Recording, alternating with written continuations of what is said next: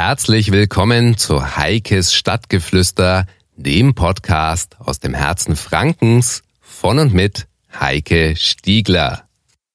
Ja, hallo zusammen. Es ist jetzt schon wieder kurz vor Osterzeit, also es ist Wahnsinn, wie schnell die Zeit zwischen Weihnachten und ja, jetzt schon eigentlich fast wieder mitten des Jahres vorübergegangen ist. Aber was mich an der Zeit im Augenblick so fasziniert und was mir da so gut gefällt, das sind die Osterbrunnen. Jetzt tauchen sie überall wieder auf, die wunderschön geschmückten Brunnen. Wenn man gerade bei mir in der Region durch die Gegend fährt, sieht man sie überall.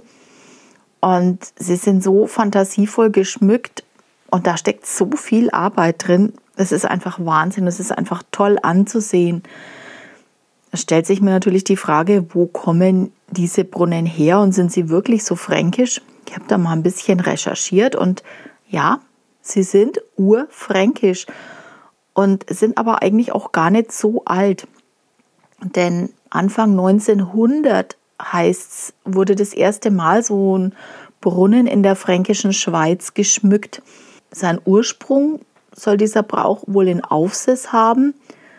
Ja, zumindest ist es so die erste bekannte Überlieferung. Demnach soll im Jahr 1909 der erste Brunnen in Aufsess geschmückt worden sein. Worauf sich diese Tradition zurückführen lässt, ist jetzt nicht so ganz bekannt. Da gibt es viele Interpretationen. Die Bandbreite ist da groß. Das beginnt naheliegend eigentlich mit dem christlichen Hintergrund. Also man denkt, dass es halt mit Ostern einfach zu tun hat. Und geht dann an die ebenfalls nachvollziehbare Wasserknappheit und das Ganze endet dann irgendwie bei einer Begründung im Tourismus. Es gibt so ganz verschiedene Meinungen dazu, wie es zu dem tollen Brauch kam. Gut, die Verbindung mit dem Osterfest ist einfach nachvollziehbar. Da muss man nicht viel dazu erklären. Und ich glaube, dass es heute eigentlich schon schwerpunktmäßig mit dem Osterfest zu tun hat.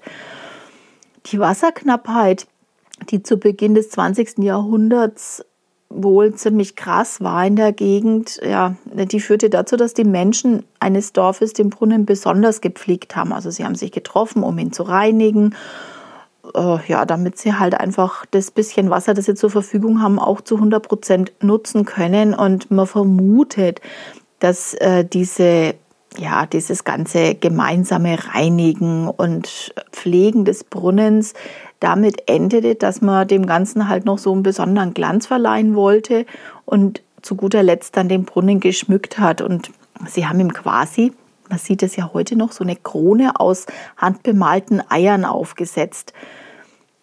Kann man sich gut vorstellen.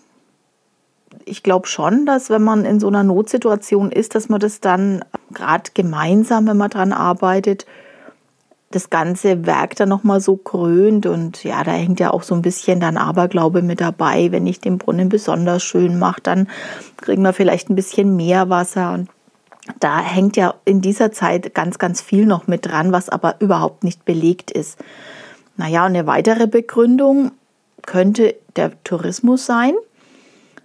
Denn ja, in der fränkischen Schweiz gab es zwar den Tourismus zu der Zeit, aber gerade im Frühjahr war da halt nicht viel los und das ist dann Sappelwetter, das wissen wir ja, wenn wir rausschauen. Und da will man nicht unbedingt da in der Gegend äh, Urlaub machen oder sich dort aufhalten. Und um die Zeit attraktiver zu machen, die Zeit vor dem Sommer, wo dann eh alle kommen, könnte durchaus das Schmücken der Brunnen als Attraktion gedacht gewesen sein, um die Touristen anzulocken. Ist also auch eine von den drei Varianten, die da im Raum schwebt, aber belegt ist da eigentlich gar nichts. Belegt ist nur, dass der Ursprung der Osterbrunnen wirklich in Franken in der fränkischen Schweiz liegt. Macht mich natürlich persönlich ganz stolz. Finde ich klasse. Nur zwischenzeitlich gehören es uns natürlich nimmer, ne? denn auch andere Gegenden haben jetzt die Faszination der geschmückten Osterbrunnen kurz vor der Osterzeit und über die Osterzeit hinaus entdeckt. Und ja, es sind natürlich dann Wettbewerbe entstanden. Wer hat den größten, wer hat den mit den meisten Eiern und so weiter. Das liegt dann leider nicht mehr in fränkischer Hand. Zwischenzeitlich sind in vielen Gegenden Süddeutschlands jetzt Osterbrunnen zu finden und zu bewundern. Und was ich jetzt so mitgekriegt habe, breiten die sich auch darüber hinaus aus, also auch Ostdeutschland, Norddeutschland sie sind aber auch zu schön. Also wir versuchen halt jedes Jahr wenigstens einmal eine Fahrt über Land hinzubekommen, um diese Osterbrunnen zu bestaunen, natürlich zu fotografieren. Ob es heuer klappt, ich weiß es nicht. Ich habe noch einiges fertig zu machen. Ja, ich stelle mir dann, wenn ich solche Osterbrunnen sehe, immer vor, wie viele Hände da stundenlang Abend für Abend dran saßen, um diese Wunderwerke vorzubereiten. Und teilweise entstehen da wirklich wahre Kunstwerke. Wenn ihr die Möglichkeit habt, schaut es euch an. Man kann da wirklich einfach mal durch die Gegend fahren und stößt ganz automatisch über Land, wenn man in die Dörfer, in die kleinen Orte kommt, aber auch in den Städten auf diese toll geschmückten Brunnen. Und was ich ja so toll finde, zwischenzeitlich hat sich dieser Brauch derart verbreitet, dass nicht nur die zentralen Dorfbrunnen geschmückt werden, sondern man findet jetzt auch ganz häufig ganz versteckte kleine Quellen. Also ich weiß es bei uns im Reichswald gibt es da eine, die ist äh, ja mitten im Wald, ziemlich weit weg. Man muss da schon ein gutes Stück laufen oder mit dem Rad hinfahren.